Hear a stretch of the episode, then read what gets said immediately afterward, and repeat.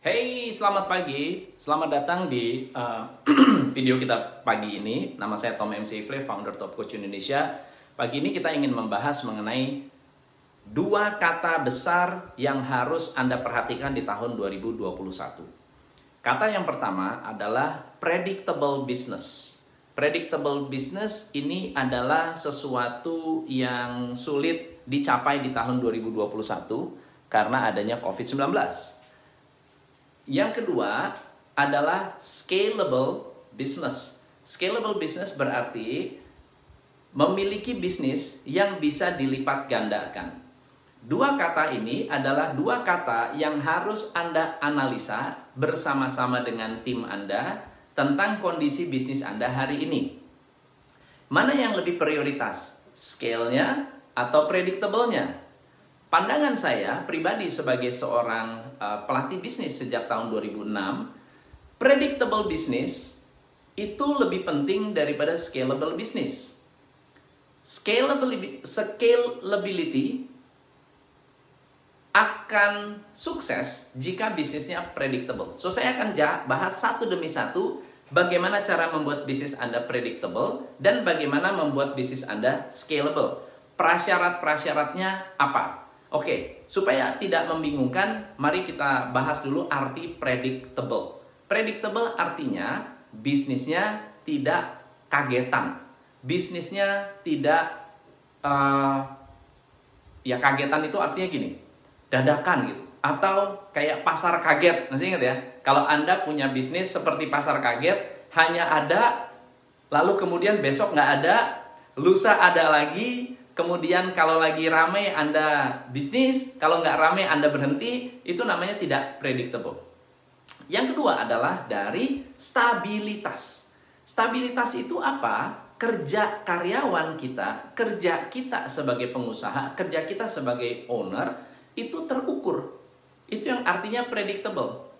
Contoh lain adalah predictable berarti kalau hari ini Anda buka toko, anda bisa mengira-ngira omset bulan ini, minggu ini, hari ini. Dengan Anda tahu caranya membuat bisnis Anda predictable, maka membuat planning menjadi lebih terarah. Oke? Nah, ada lima persyaratan bisnis yang predictable. Nomor satu, bisnis itu harus memiliki sistem. Ya, sistem ini sederhana ya, tersistemasi karena Anda uh, predictable itu powerful sekali, penting sekali. Yang kedua, bisnis ini memiliki omset yang stabil, omsetnya stabil, ya. Kenapa omset stabil itu sangat-sangat uh, penting? Berarti Anda punya customer yang predictable.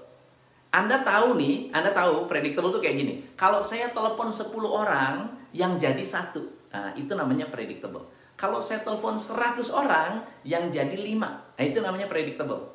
Berarti kalau saya pengen dapat 50, saya harus telepon 500. Saya harus telepon 5000. Nah, ini Anda punya sebuah uh, Anda sudah punya uh, persepsi, Anda sudah punya pemikiran caranya untuk menambah uh, omset Anda. Maka omset yang predictable menunjukkan bisnis Anda stabil. Oke? Okay?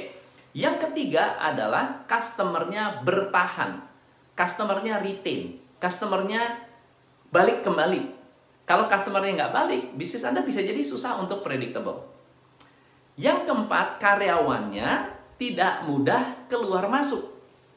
Coba bayangkan, kalau bisnis kita, karyawannya dikit-dikit keluar masuk, dikit-dikit keluar masuk, dikit-dikit keluar masuk. Hari ini, hari ini rekrut, besok sudah keluar sebulan ini Anda training karyawan, tapi bulan berikutnya ada karyawan baru lagi yang harus Anda training dan karyawan lama udah nggak ada.